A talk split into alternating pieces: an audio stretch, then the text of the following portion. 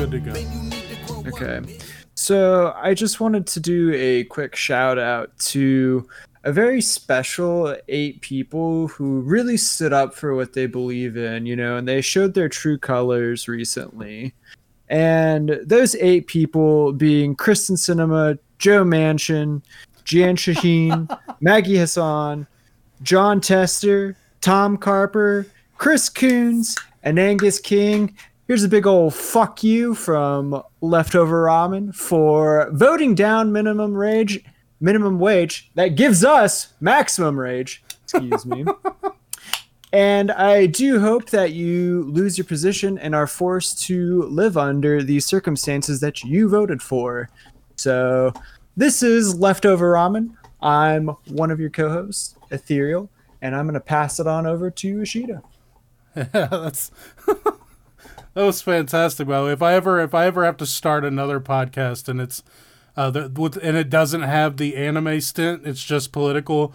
It it will be called Minimum Rage. That's that's gonna be the name of it now. Uh, now welcome to Leftover Ramen. Uh, this is Ashida. Uh, I just wanted to kind of announce a couple things we got coming up, which I'm pretty excited for. I'm honestly kind of excited just to to have something planned out. We've been kind of semi winging it for these for the you know first few. We're still kind of getting our our thing together with this, but uh, some some slight planning. yeah, just slight. slight planning. I mean, we've had a couple guests. That took that took planning, of course, to get like guests going and all that. Uh, next week we'll we'll be having an episode with Jake from Low Society, where we'll be talking about uh, conspiracy theories, and uh, and I listened to another podcast that all the Low Society uh, co-hosts were guests on today, where he mentioned a drinking game he played with his boss that involved Legend of the Overfiend. Oh no. So, so I'm going to make him, even though he recounted that story on that, I'm going to make him do it again on here. Perfect. and then, uh, Very excited for that upcoming episode. and then we also have uh, the week, the week that this current season of Jujutsu Kaisen ends. The following week, we will be having two guests on: uh, Benjamin Swiller and Vertigon, a couple of local producers slash rappers. I don't think Ben raps, but uh, but Vert does both. He produces and he raps, and he's actually a uh, a member of the original Cess crew, and uh, they're both giant weebs. So yeah, we'll be having them on to talk Jujutsu Kaisen and kind of go over the politics of the show. And Which there is a lot, so be excited. a lot, yeah. It's super anti-authoritarian. Very. uh There's a character that's pretty much just. Just a critique of capitalism, like he's a walking critique of capitalism. so, Well, I could argue that for a couple of characters, but I don't want to get into that too much yet. Yeah, right. Of course, we want to save all that for that episode. So, uh, what are we talking about tonight then? So, a few we're talking about a few different things. Mostly we're talking about corporations and things that they do especially right now with social media to help save face whether it works, whether it doesn't, whether it's good or bad. Um, I know you mentioned a specific example, so I will leave that and kind of your ballpark to talk about later. But the two that I wanted to bring up, actually, there's three to start off with, and they're two that I think I understand the reasoning behind, and the third one is just kind of a, an example of how corporations do this without any thought process behind it. But the first two that I wanted to talk about were Disney removing specific movies from child accounts. And the second being Dr. Seuss removing, I believe it was six books Six from books. their catalog. Six books. Yeah. Yes. Also, I just sorry, I just moved my mic, and I just want to make sure audio is still still good. Oh yeah. Okay, cool. Just Go ahead. Go so ahead. you're good. Sorry. Oh no, no worries. So the f- first thing I want to say before I get into the details of either of these instances is that I think it's important to recognize fully what's going on in the scenario because I think you get the term cancel culture thrown around a lot anytime something like this happens Yeah. regardless of what the thought process behind it is. And it makes a lot of sense in both of these instances, and that's why I listed them first. So Disney basically removed access to specific old movies that had racial stereotypes in them from being viewed by child specific accounts. Now, if Is this uh, know- is this Oh, in re- is this is this in re- regarding like Aladdin and stuff like that?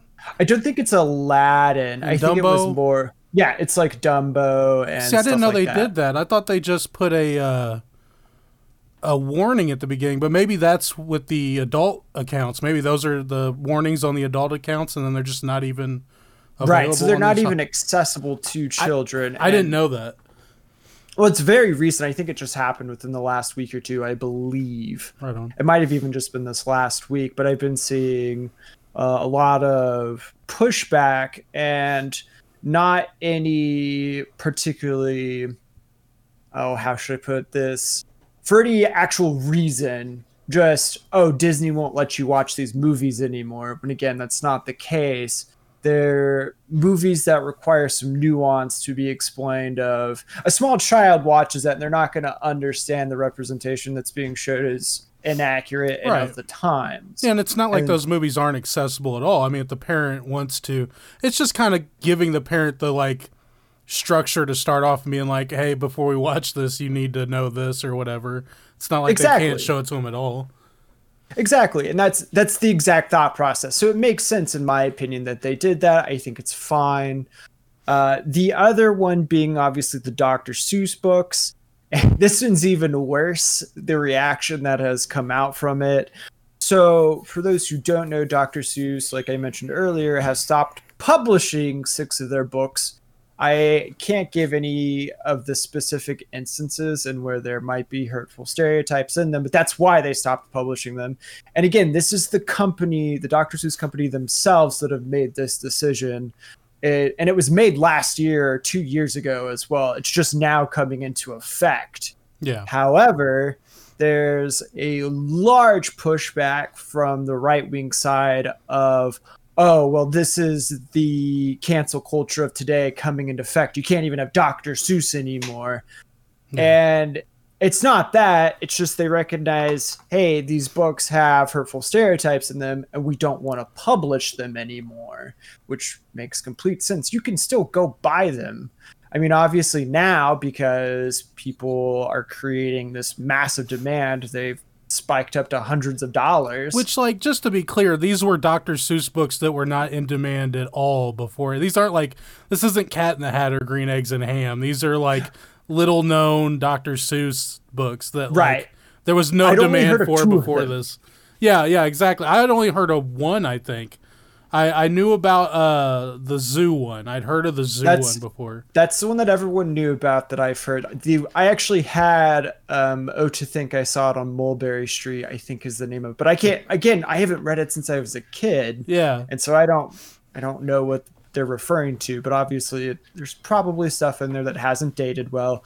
And so rather than keeping that legacy going, they're just saying, "Hey, we're not going to publish these books anymore because we think it's in bad faith." And just to throw one more thing in there before you go on to your other example, uh, just to put it out there, like Dr. Seuss himself kind of uh, disowned those books in a way uh, later on in his life. I mean, he didn't, I don't know if disown's the right word, but he himself said that he felt bad about the way he had um, uh, displayed certain racial groups and things like that. Like he himself had like negative feelings about these portrayals he had drawn.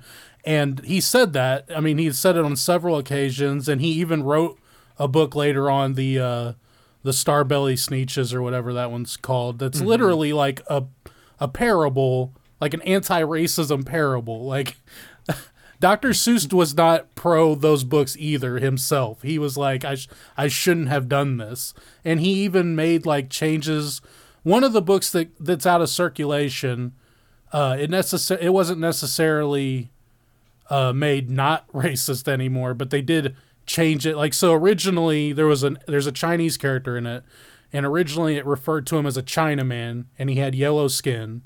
And later mm-hmm. on they changed it to Chinese man and and took the yellow off, which like he still like it still wasn't like a uh, a great uh, portrayal of a Chinese person, but I mean right. this this happened back in like decades ago. They did that mm-hmm. change to it. You know what I mean? So it's not like this is some unprecedented thing that like just came up because of the new wave of cancel culture.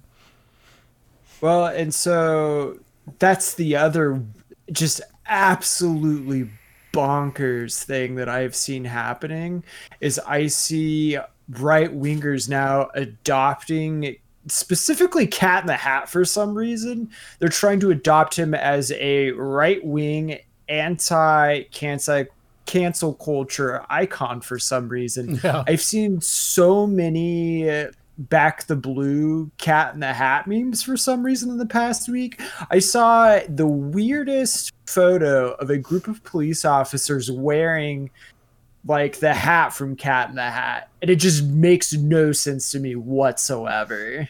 Yeah.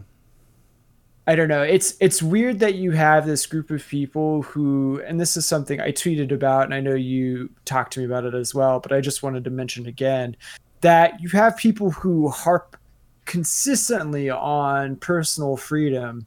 However, whenever it comes to a company just not wanting to continue to publish any kind of material that they feel is outdated, immediately it is a, an attack. and It's a cancel culture, and it just makes no sense to me. Yeah, and like, just like that's even a thing about it is just like this. These things make for such strange bedfellows because, like, as a leftist, I don't particularly want private companies having a say over what media we have access to. I'm not right. actually for that in the in the abstract, but because of like a situation like this, I find myself arguing with people who are 100% for that theoretically and I'm like arguing for the company, like, wait, what's like, why can't right, they stop no, printing those just... books? It's so fucking weird, but I'm just like, guys, like, why are you tripping? I thought this is what you wanted. Like, the market has spoken. What's what's wrong? Exactly. What I that's really what I wanted to kind of take into this conversation is that whenever cancel culture and or brands making these kind of decisions are brought up, I think it needs to have a lot more nuance behind it rather than just complete knee jerk reaction. And I, that's that's more of an issue with the right wing than anything else. I know we love to harp on how liberals can be so milk toast and everything, but it, it yeah. really is more of a, a right wing problem where they see well, something like that. I, I mean, I won't I won't get ahead of myself too much, but don't worry, I will be getting to liberals at some point in this conversation.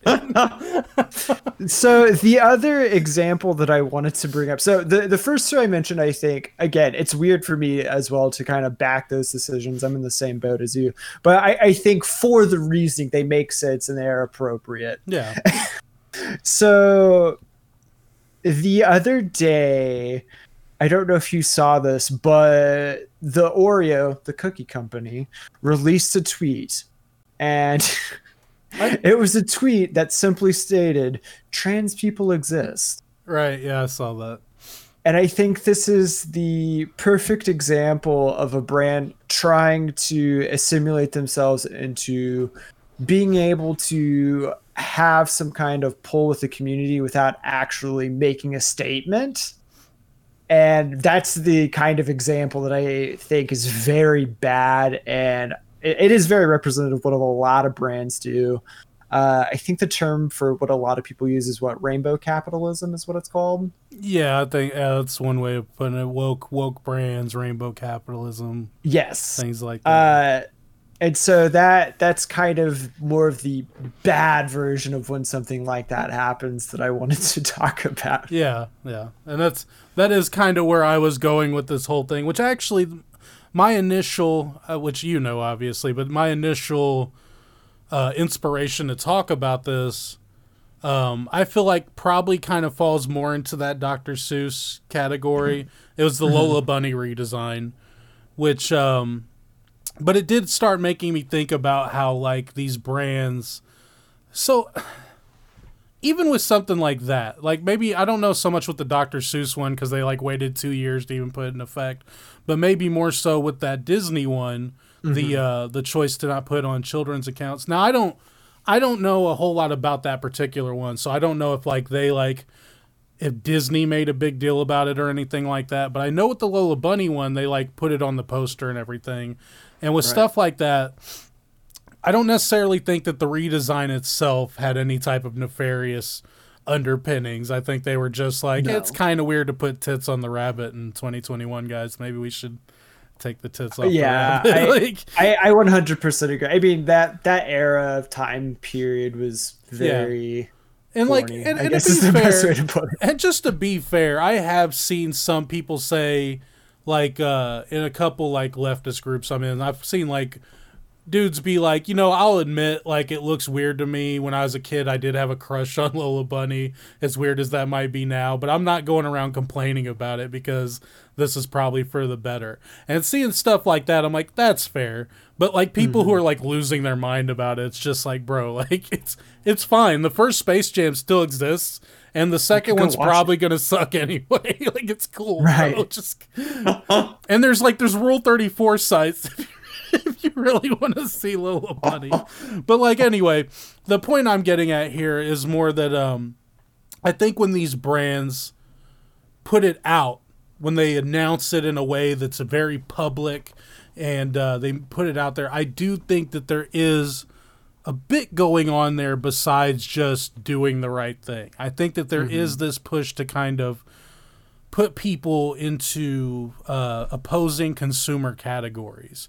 And uh, another example, the Oreo example is a really good one. And then there's stuff like uh, when Gillette did the the like uh, like kind of male feministy type of ad. Do you know the one I'm talking about? The, the toxic masculinity ad that Gillette right. did. Do you remember that?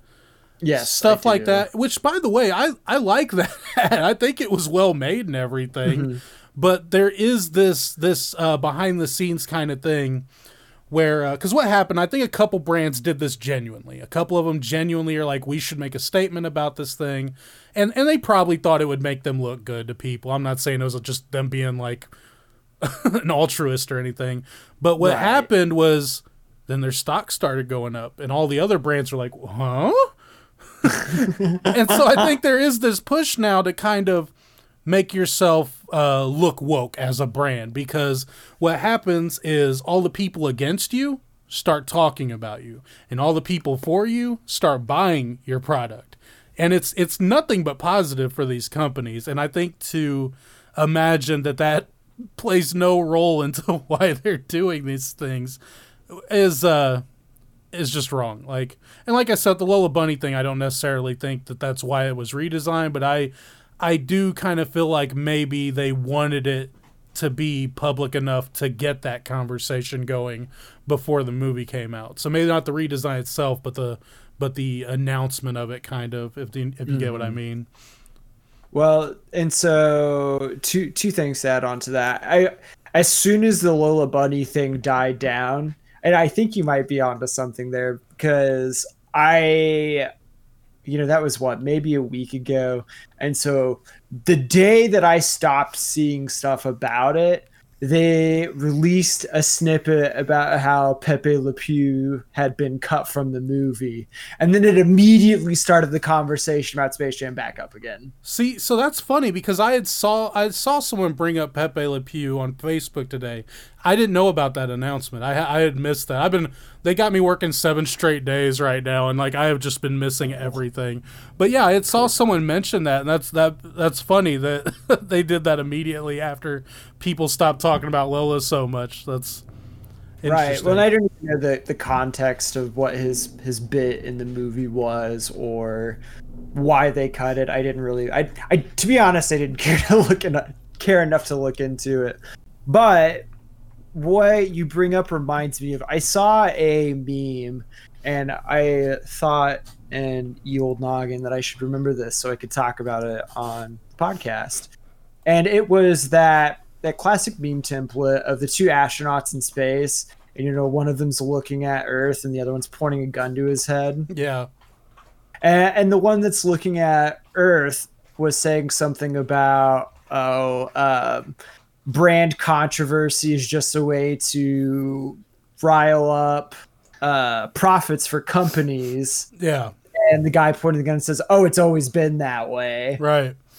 and on that same note, it also makes me think about I've never listened to this guy's music, so I don't know who he is. I just know him because of the story.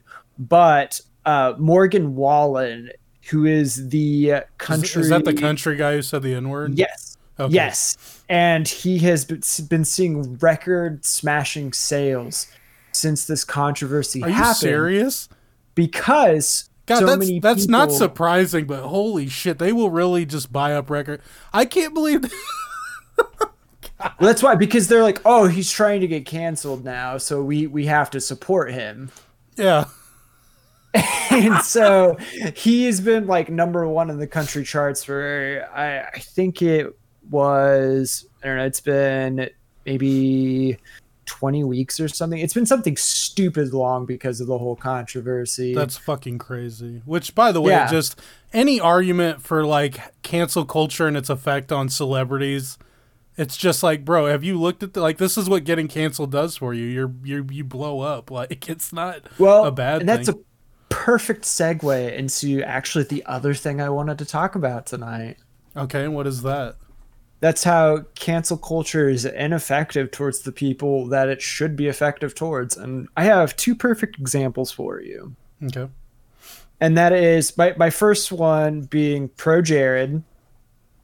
And my second one, I don't know if you are familiar with who Nick Robinson is. Oh no, I don't think. So, not to be confused, there's an actor called Nick Robinson. Not to be confused with him, but for those who watched a lot of Polygon back in the day, are familiar with the McElroy brothers, there's a gentleman by the name of Nick Robinson who used to write into Polygon and ask them all kinds of questions. They eventually hired him. And he got really, really close to Griffin McElroy and became super close friends. They did a bunch of series together, most notably Car Guys. But Nick became this guy, Nick Robinson, became kind of a one of the central figures of Polygon for uh, I don't know, at least a year or two. I don't have an exact timeline, but what happened was the game Overcooked was released, and he had some choice criticism of it. And from that, a lot of accounts of sexual harassment and him using his position to uh, just be a deviant and also a pedophile because he was talking to underage girls inappropriately and requesting. He's basically doing the same thing Pro Jared was. That's why I feel like I probably heard about this and just didn't know who the guy was because I know that like there was like it felt like there were like 10 guys that were like streamers or like somehow involved in the games industry in some way who just like all at once just everyone found out they were like weirdo pedos or like were mm-hmm. grooming girls and stuff. So I probably heard about him during that time but just wasn't like really familiar and with him was, like, outside of that. Four years ago. Yeah. So anyway, I, I was curious because obviously not even a month later, Pro Jared was back to still having a massive follow following. I wasn't surprised by that, but I was curious and I looked up on Nick Robinson, who by the way, this is just interesting fact. This doesn't tie into Nick at all, but he's actually the brother of Porter Robinson. I found out. Get the fuck out of here. Really? Right? Small world. Uh, so, as of November 2020, Nick Robinson has a Twitch account with 750,000 viewers. Jesus Christ. This this man is a pedophile who groomed underage girls and sexually harassed women, and he still has that large of a following. even though as soon as it came to light, he was blacklisted from Polygon. They immediately spoke out about it. And this is the kind of thing where people complain about cancel culture, but it, it doesn't exist for the most part. I can give, I, I will give an example of a couple of times where I've seen it somewhat work. But first, I wanted to see if there was anything you wanted to add on before. So you might be coming up on something related to this, but I will say this, and I I, would, I, I didn't know we were going to talk about this, so I'm not really prepared for this conversation. But I'm going to try here. I'm going to might end up rambling a bit, but like, so I Ramble agree that cancel culture does not exist for celebrities. Uh, for the most part, you have like people like Bill Cosby and like uh right. uh fuck- Extreme cases. extreme cases where like that's something that everyone so rich, it doesn't matter. Yeah, and like everyone in Hollywood knew about that for like a century or however long. Like Right. stuff like that. Like yeah, eventually something like that happens, but it, it literally took like the justice system and then like let's be real, him and the I wish I could uh, Weinstein. Him and Weinstein, they're probably like living it up in whatever fucking nice resort prison they got sent to. So Exactly. so yeah, but um, but cancel culture doesn't necessarily only affect celebrities. It it it can also affect working class people, and I think in those situations, uh, all the issues that people talk about it having towards celebrities might actually have a bit of a of a real bend to them. There's a oh god, I wish. See, I wish I had like time to like look up the names and everything, but there was this um this trans woman who was I want to say she was a streamer or something like that. And she was uh she was raising money and she said that she was raising the money for one thing, like maybe like cancer treatment or something like that. I wish I had the facts right in front of me. Maybe you're familiar with, with this and what I'm I, talking about. if- is it a Minecraft person? maybe. And so I it, think I know who you're talking about. it came to light later on that she was actually raising that money for um, for transition uh, surgery for ther- or maybe therapy or something like something involving her transition. And uh, when people found out she had lied about what the money was for, there was this huge uproar where like more people were were quote unquote canceling her than people who were like actually watching her when she was doing whatever it was she was doing. She like suddenly became known for that. And uh, and the uh, backlash she received online was so severe, she eventually ended up killing herself. Oh wow! No, I did not know about that. Yeah, and so like a situation like that where it's a person who has no real social capital, uh that's where I can see the issues with this this uh, this like dogpiling Twitter cancel culture thing. Which is why at the beginning of the conversation you said cancel culture doesn't really seem to affect the people it should affect, which I agree with that statement completely. I'm more concerned with how it might affect people who are on the bottom rungs because when you don't have that because the thing is if you're famous like alex jones is a great example he got removed from every website on earth so he just went and made his own website. Now he's making more money he's ever made before. You know what i mean? Like that's that's what canceling did to him. So yeah like i don't want to uh go too far into this because like i said i don't have any of the names or like facts in front of me but but that is that's just something i wanted to add into the conversation that i think that it can have these types of effects on like lower class people who don't have that level of social capital where they can like use the canceling as something to like launch them to a higher platform if that all makes sense Well, and it's funny that you mentioned that because that's kind of what I was going to go into. Uh, so the two examples that I have seen where, at least to somewhat of a degree, cancel culture has worked proper. Uh, one is going to be in professional esports. There was a player by the name of Dreamkazper who was playing for an Overwatch team, and it came out that he was being inappropriate with minor girls. He's being a pedophile. And he was immediately blacklisted. No team would allow him to play for them ever again. He has continuously tried to get back into Overwatch, even recently. And since everyone knows who he is, he has basically been canceled to the point where he cannot become part of this scene ever again. Eh, But he is obviously a young quote unquote esport professional, but that doesn't mean he has any kind of, as you say, social capital to bounce off of to make any kind of other career Right. like Alex Jones could. Yeah. And it's kind of the same thing. There is a musician by the name of Lou Diamond who I know that name. What? I can't think of who he is, but I know that name. He's- so the, the band is uh, Panucci's Pizza and Jank, and it came out that uh, Lou was not just Lou. Lou wasn't someone who was being inappropriate through DMs, but was actively being a predator with young women Yeah. and that is one of the only instances where I've seen cancel culture, especially in the emo and pop punk, whatever you want to call it, music scene, actually be effective for a smaller group because it is a serious problem with a lot of the bigger bands that have such a large following. Yeah. But th- those are the two instances where I've actually seen that be effective. But even then, I wouldn't even consider that cancel culture as much as it's just those people were held accountable for what they did. Yeah, they were like blacklisted by the industry more than anything else. Exactly. And it's not even that, oh, these people are canceled now. It's like you said, they, the industry just did not let them back in. And like the thing with that, even like I don't really know much about either of them. I'm gonna assume this doesn't apply to the esports guy, but Lou Diamond maybe. But but even if we're if we were talking about someone else, so say let's say we have a theoretical celebrity who has had a long illustrious career and they get canceled and it works and they're not able to work anymore, right?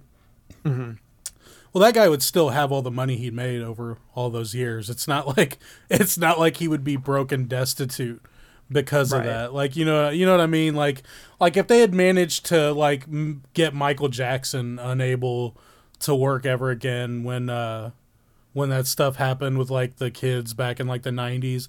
Imagine if mm-hmm. Michael Jackson never worked again after the 90s. He would have still lived a long comfortable like he'd have been fine up until he died, right? Like right. you know what I mean? So like even in those even in a case like that where you manage to get somebody pushed out of their industry, you're not you haven't really accomplished anything. I mean, they still they're still doing better than any of us are like they're still going to live comfortably and sure they're not going to be able to do the same kind of work that they had been doing but that doesn't mean that they can't try and reinvent themselves somewhere else which is what most of them end up doing in the first place. This kind of uh uh this will be a little bit of a subject shift but i feel like it somewhat relates to what i was saying about canceling working class people and i, I kind of want to get your opinion on this.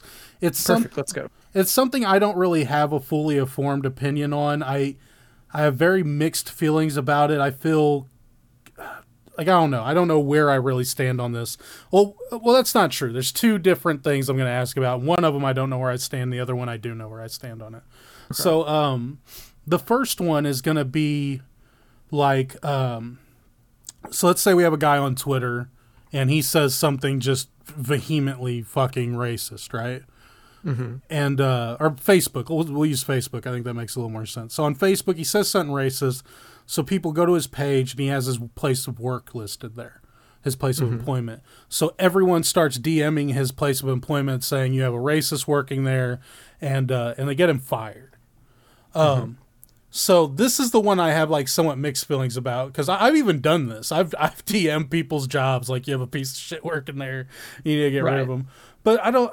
Over time, I've kind of started wondering like how much, like, it feels kind of weird using a system I'm against against working class people, even if those working class people are pieces of shit.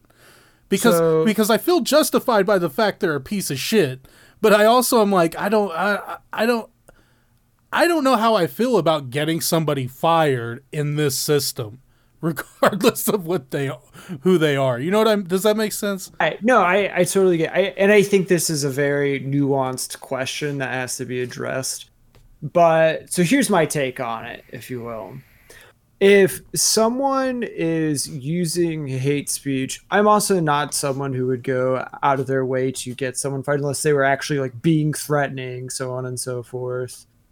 But I don't see a problem with that happening for the reason that if someone is in an industry, any industry, and they are actively being racist, not not just you know obviously we're all a little bit racist because of the society we grew up in that's something you have to unlearn over time Yeah. but they're just act- actively being hateful think of it this way you have someone who is working in some kind of medical field and they are again like you mentioned they're being actively racist on facebook what happens when the person that they feel that hatred towards comes in to get taken care of Yeah.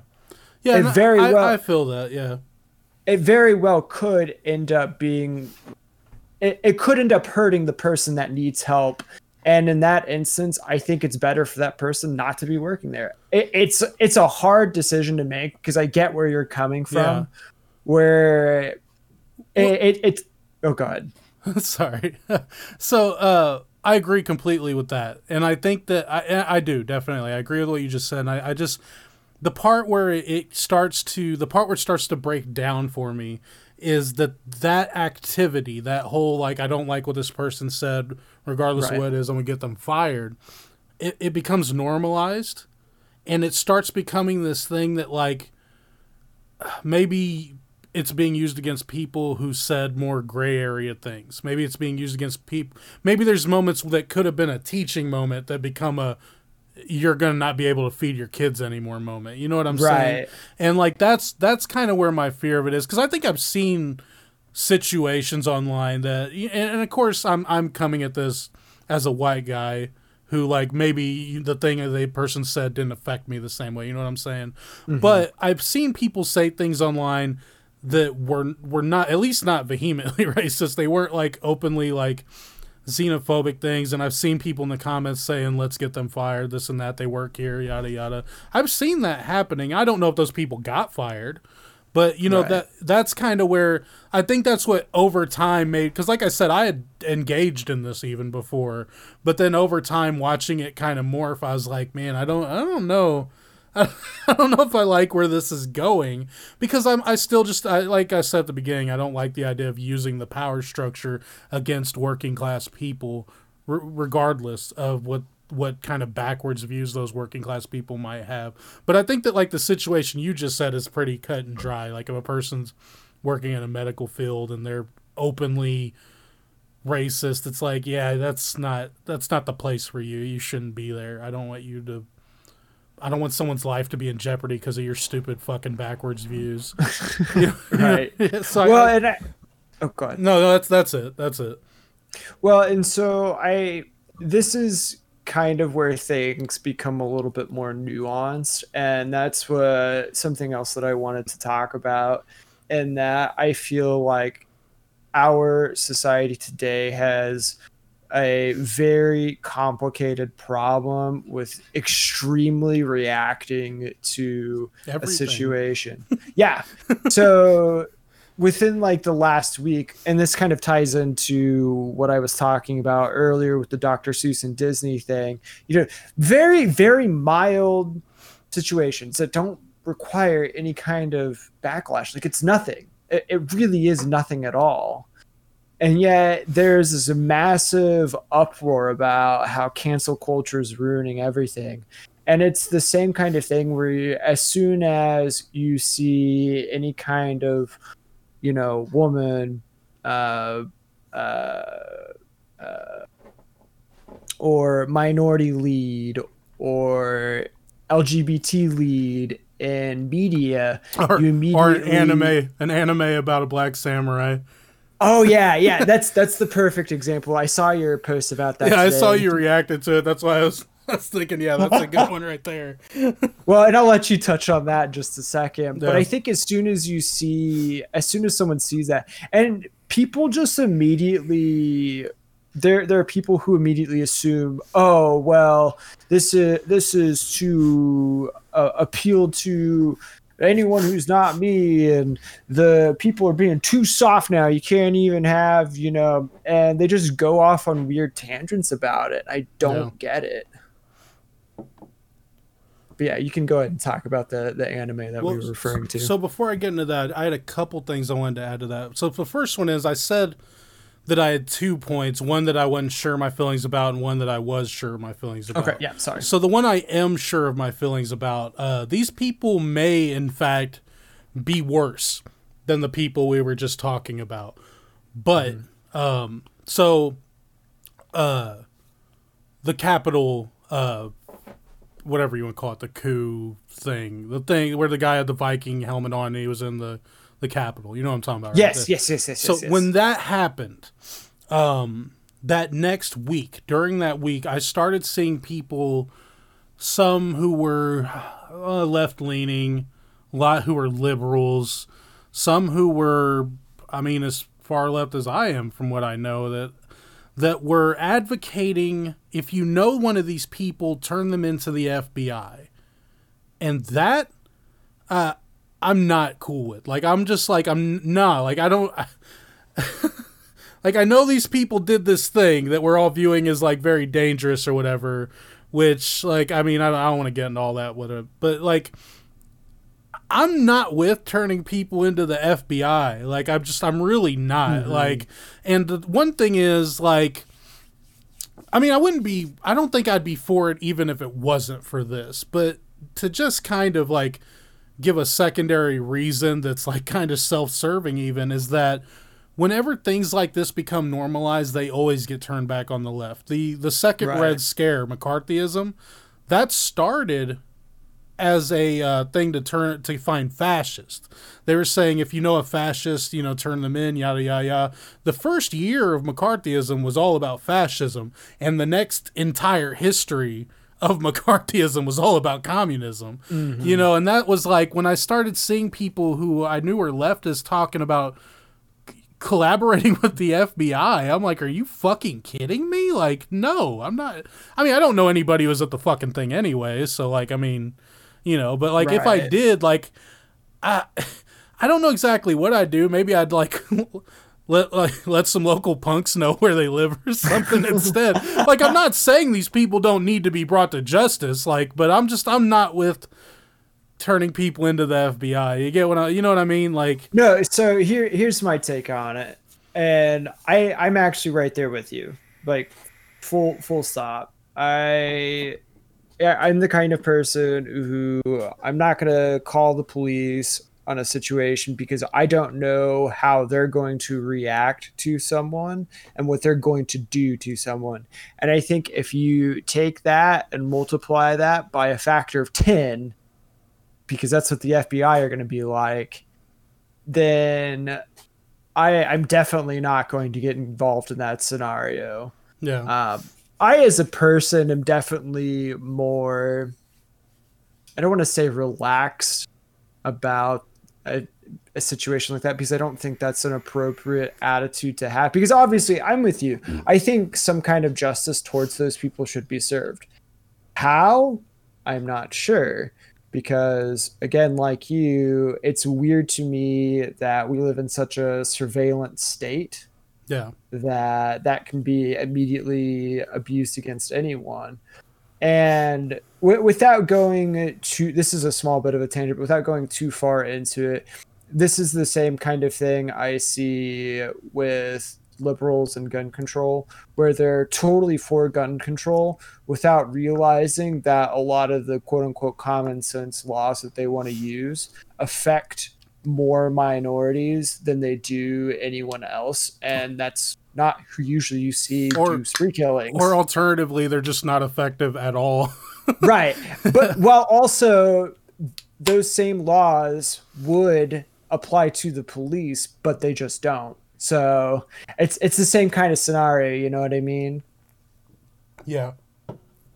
and i i don't know i just hesitate to engage in that kind of activity because like you said i think it just gets turned on its head and then used against other people who don't deserve that and, and i'm not saying that inherently those people who stormed the capitol you know, deserve it or anything like that. Yeah, and that's kind of that's why I was a little bit uh, standoffish about like getting too deep into that because I don't necessarily know that I even view what happened as this big thing that some people are making it out to be. But I also don't necessarily want to say it isn't. You know, you know what I mean? It's one of those things where I'm like, yeah, I don't really know where where I completely stand on how on on that as a subject. Right. So, you know. Well, and I it's also kind of a mixed bag for me because had it not been, you know, a lot of white right wingers, right? if it had been guys like us, yeah, like, or even even more so, it, any kind of minority, then they just would have been. Oh yeah. Yeah, yeah, and if it's yeah, and like not only that, but like I mean, I would be hundred percent in support of it if it's like you know, yeah, obviously it's just I, am all yeah. for people storming the Capitol. I just think the wrong people stormed the Capitol. yeah. Oh, but so we one other thing that I this one's more of a, a funny one to kind of tie back into what we were talking about. Um, which it's funny. So I don't know how familiar you are with the McElroy brothers. The Who brothers?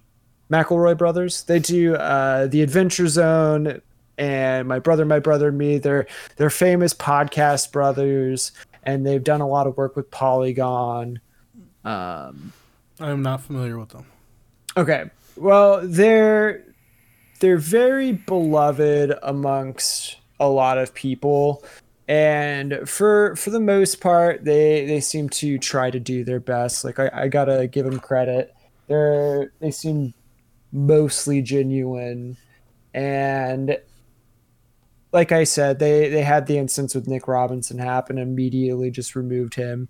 But something else that happened, I think it was three weeks ago, that happened on Twitter. So for those who don't have Twitter, let me let me give you a scope. Twitter has a daily main character and your goal of Twitter is not to be the main character of the day. And that's your that's your goal every day of Twitter. Don't be Twitter's main character.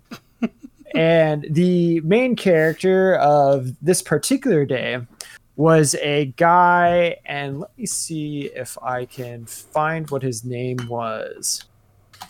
Uh, but he had made a post on Twitter about how well, let me see if I can find that particular post. So his name is John Roderick. Uh, he's actually the lead singer of a 2000s new band called The Long Winters.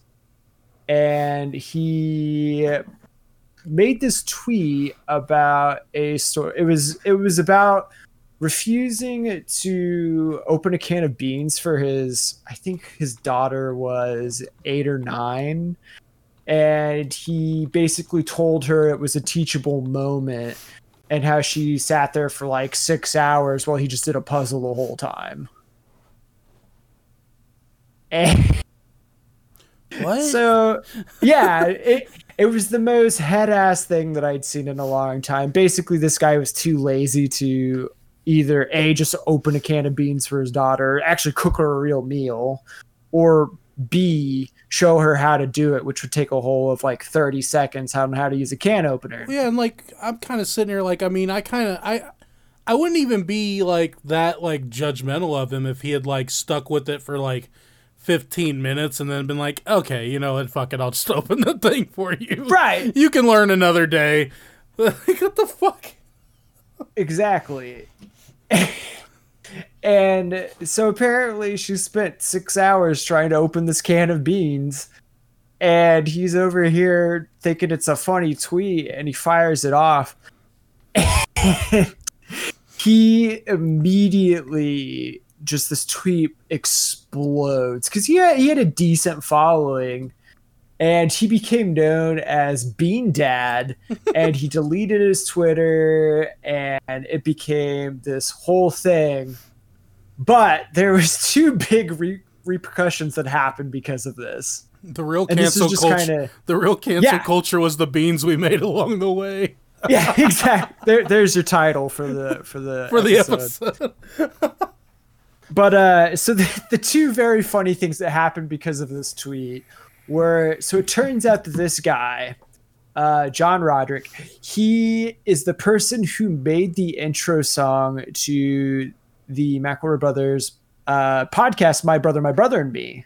Okay. And so within like three or four hours of this tweet popping off, they release a statement about how they're removing that as their theme song and have chosen a different theme song in the meantime until they can figure out their situation what's going on. Huh. So that's the first thing. Okay. I don't know. I just thought that was kind of funny almost immediately. But here's the second thing. And this one was a little bit more interesting.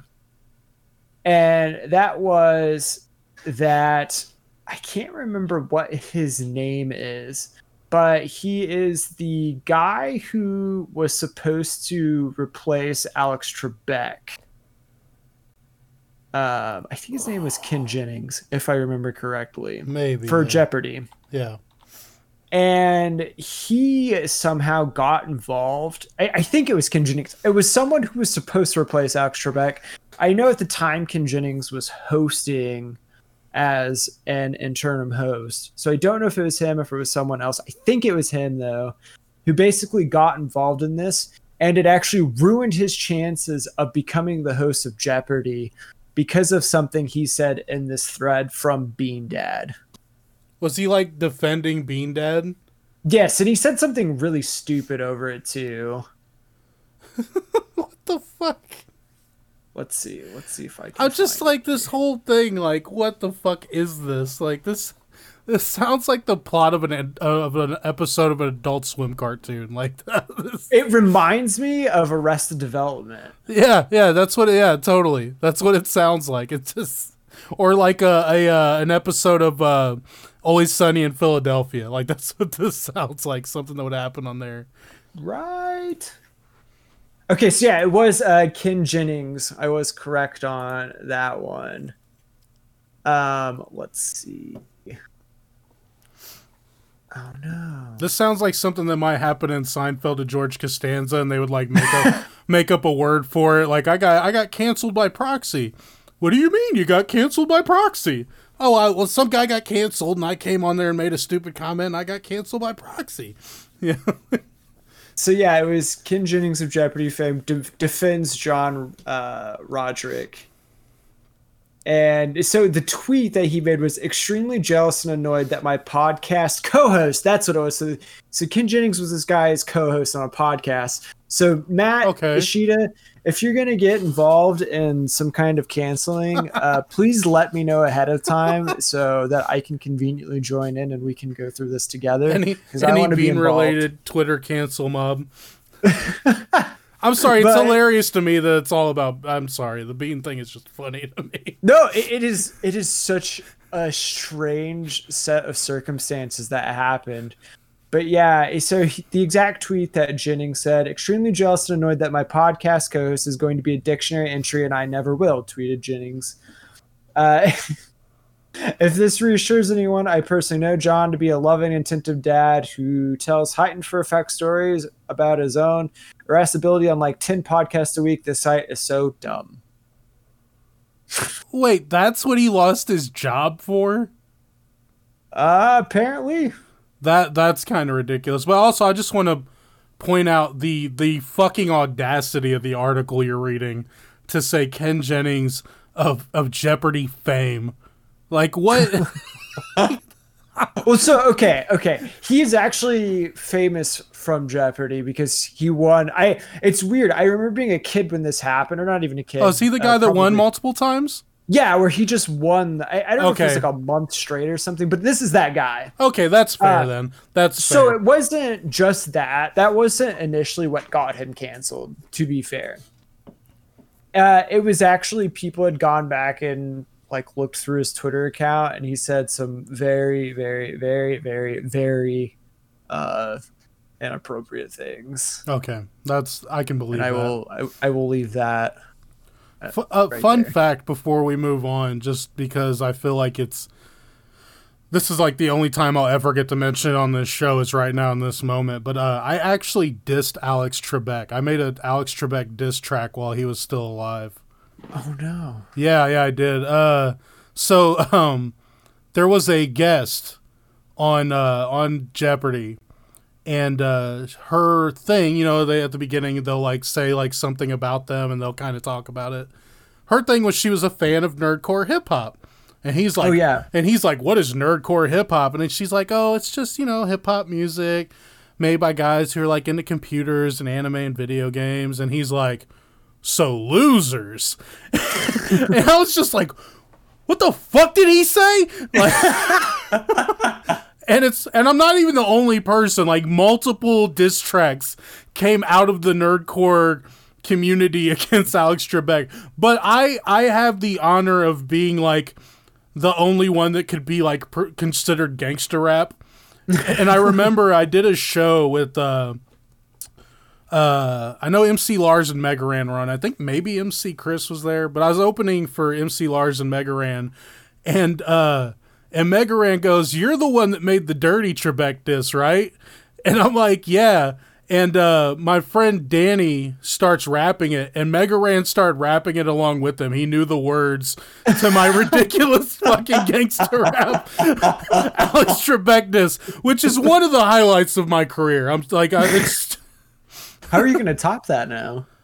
I mean, I got interviewed by Funimation once, but I don't know if that really beats. I don't. I don't know. You're right. That's I mean that's that's pretty up there. Yeah, I got I got a couple. I got a couple things over the years that I was like, yeah, I did that one. but yeah, that's that's my uh, completely unrelated story about dissing Alex Trebek. Well, and that was that was kind of my more funny cancel culture. And that wasn't even necessarily cancel culture as much as that was this guy is just and he said something that was obviously very cold and heartless, if true. And if not true, then incredibly stupid because why would you brag about not feeding your child for six hours when they obviously are hungry? Right. And he paid them consequences for it. But it's the same kind of thing where he's he's made plenty of money doing like gig work for Of all of these podcasters, and he's been an indie musician for super long, so he's fine. And same with Ken Jennings, that they won't see any kind of real consequence from it, but. Yeah, that was that was more of one of the the funny instances that I've seen happen. So something you brought up in that uh, story kind of segues into something that like I hadn't planned on talking about tonight, but I thought about during this whole conversation. A good The- finishing bit. that we don't we don't have to get too deep into it, but like I would like to hear your opinion on it. Is uh the idea it's when you mentioned that they like immediately took his song off as their intro. What do you think about uh separating art from the artist? Ooh, that's a good question. I love this question. So, I think that it is you can consume an artist's media and be able to recognize that they are or the group of peoples are shitty people. I think that if you do consume said person's media, it, that you do so and in a way that you if you know someone has done something shitty and you're still you know consuming their media you need to do so with a grain of salt and let people know like hey i'm listening to this person's music but they're kind of a shitty person and i don't support them and i don't think they're a great person Yeah. i also I, I don't think you should uh, financially support them either um, I gave the example of Lou Diamond earlier. Yeah. I was a huge fan of Jank until I learned about that, and I've not listened to Jank since. And that's not me coming from a high horse of any sort. That's me just saying when I learned about what happened, I, I just physically cannot bring myself to listen to them anymore. But it's the kind of thing where there's definitely more gray areas. I'll, I'll give you an example. Uh, there's another band, uh, uh, Tiny Moving Parts, that I used to listen to and sometimes do on occasion. and their I can't remember it was their lead guitarist.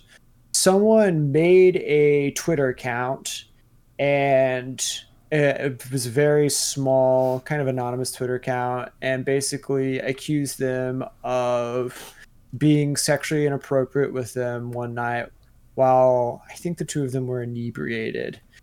And the account uh, went on to say like, "Hey, I still think he's a good person, and he made a mistake."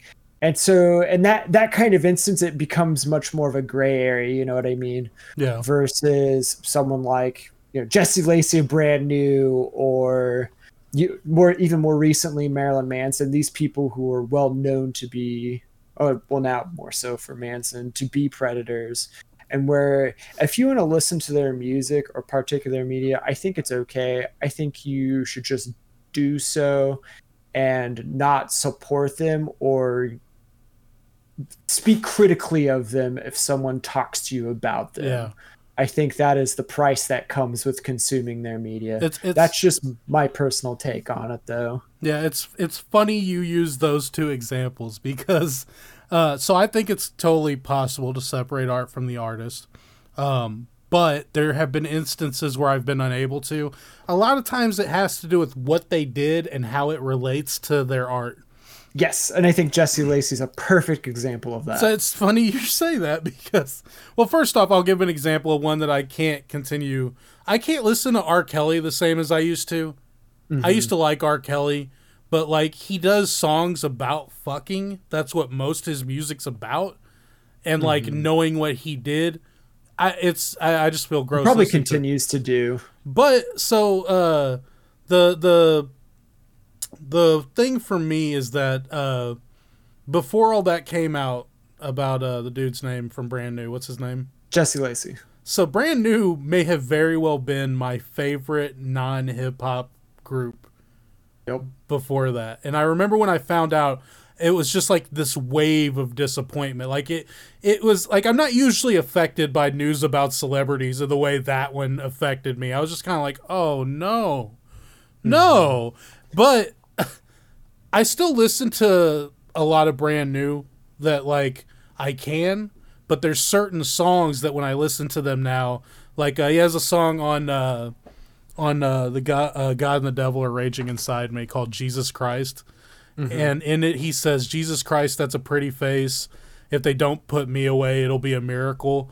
And like hearing that line after hearing about like the things he's done, I'm just like, oh, oh, this is this is disgusting. Like I can't. Right. But there's other songs like uh, my favorite song by them is like at the bottom, and it, it doesn't really have anything pertaining to that. So I still listen to that song a lot, but like it completely changes my view of those things. Like so, I never got into Lovecraft when I was younger, but I've always been interested in getting into Lovecraft because I like like cosmic horror, like everything everything he inspired, I like.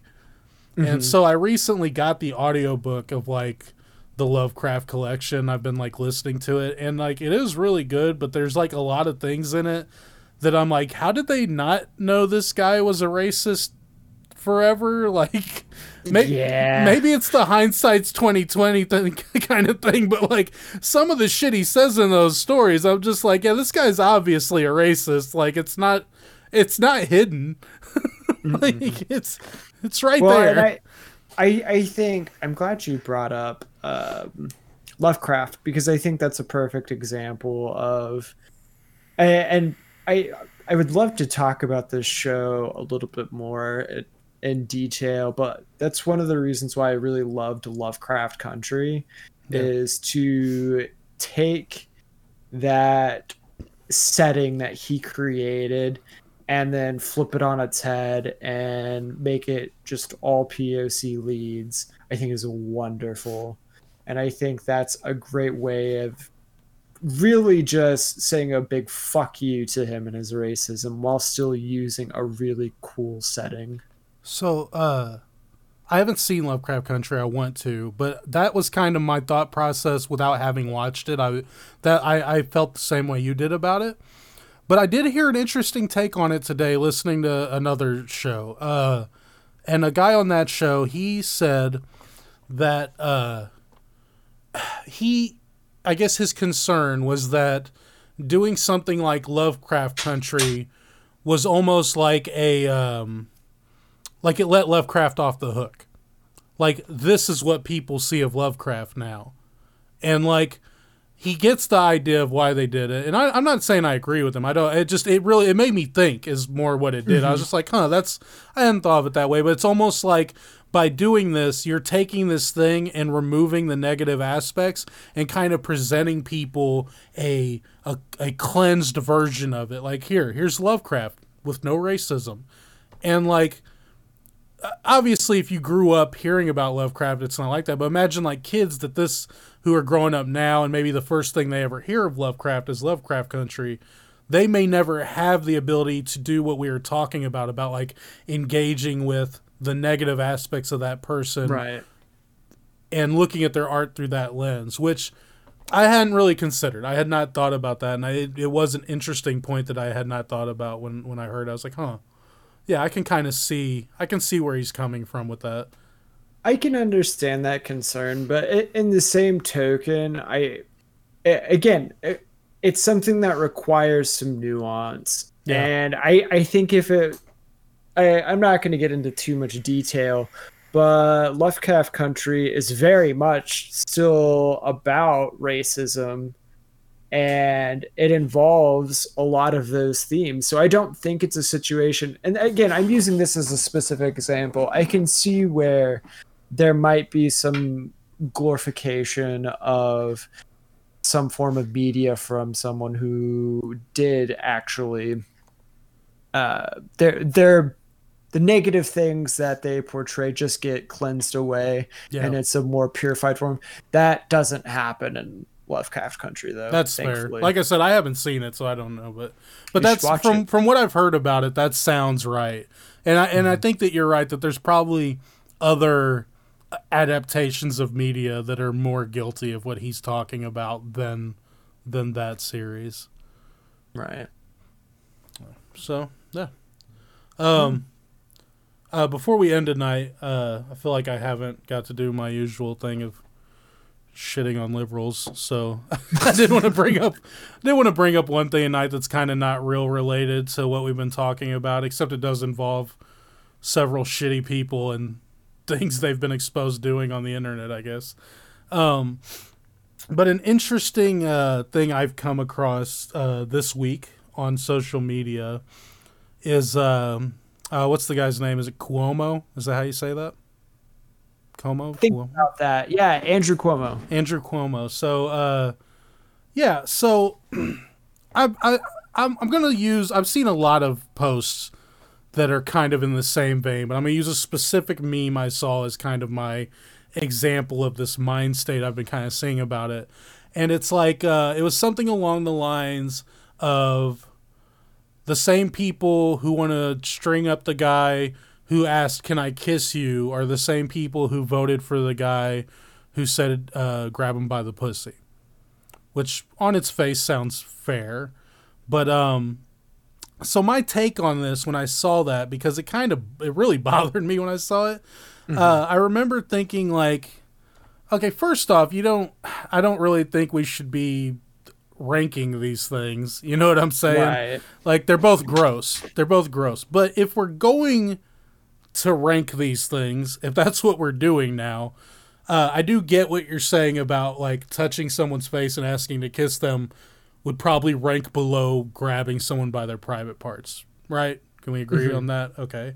So, but here's the thing is that the thing that that happened and what we have evidence of is not that this guy actually grabs someone by the face and we have a picture of him doing it and the other guy you're talking about who i'm obviously not defending fuck donald trump but uh, we have him on recording talking about grabbing a pussy like if we're going to rank these things i would think that the guy actually doing the thing outranks the guy who is talking about doing the thing is that is Right. that fair and so like oh god well, no, I mean you can go ahead, but I just uh I guess my point is just like my, my overall point, my real point here is that it's kind of gross that they're trying to let him off the hook because Trump was gross too.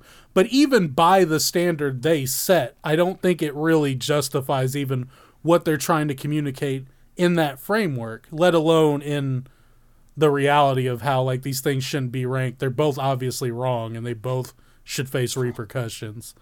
And that's kind of just what I'm getting at with that. Right. And this again, this this ties back into our cancel culture of who actually pays the price when this kind of thing happens because it's not going to be the elite. Otherwise, we wouldn't have had Donald Trump as a president. We wouldn't have Biden as a president. You Right. know, Trump, by all means, was a rapist. Biden, by all means, is a confirmed rapist. And now you have Cuomo, who has had a sixth woman level allegations of sexually inappropriate conduct. And you have people who, like you mentioned, want to rise up and try and defend him and say, oh, well, he's not as bad as Donald Trump. Right. And like you rightfully pointed out, we're not here to rank trauma or sexual inappropriateness. That's just not okay no matter whose side it's on. And I that's something that I wish people would figure out that just because someone quote unquote on the other team has been more inappropriate does not mean that you should not hold the people in your party accountable Right. by all means, you should be harsher towards the people in your party since they are representing you, not giving them a right. freebie. exactly. Yes. Yeah. That's So Cuomo, retire. You're a piece of shit. Yeah, Sorry, that's- and that's that really is it right there. Like that's kind of that's why like God, I've always like this whole thing of like there's this this saying of like or I don't know if you call it a saying, but this attitude of like if you didn't vote, you don't get to complain. And I'm like, and I think it was George Carlin maybe who said like, no, because I didn't vote, that's the whole reason I get to complain. Which I did vote, to be fair, but I, like, I mean, that's I get what he like. What he's saying is spot on. Like, no, you fucking put the asshole in office. what the fuck? Of course, I get to complain about the fucking idiot that you elected. like, mm-hmm. but but on your point, I mean, if you elected him, you know, I'm not even saying they shouldn't complain. They should be complaining even louder. You're supposed to be Right. my representative. I I gave you arguably the most powerful position on earth, right? Like president of the United States, maybe it's it's not uh, completely, but it's got to be up there. Like the president of the United States has to be one of the people on earth who holds just the most power over the entire globe, really, because of just the the the level of How like military intertwined we are. involvement everywhere else and everything like that. And it's just like you put a guy like that in power, and like then you don't hold him fucking accountable. Like, what the fuck is that? Like, um, just, uh, yeah. Fuck Donald Trump. Fuck Joe Biden. Fuck, fuck, Fuck all- Cuomo. fuck Cuomo. Jesus fucking Christ.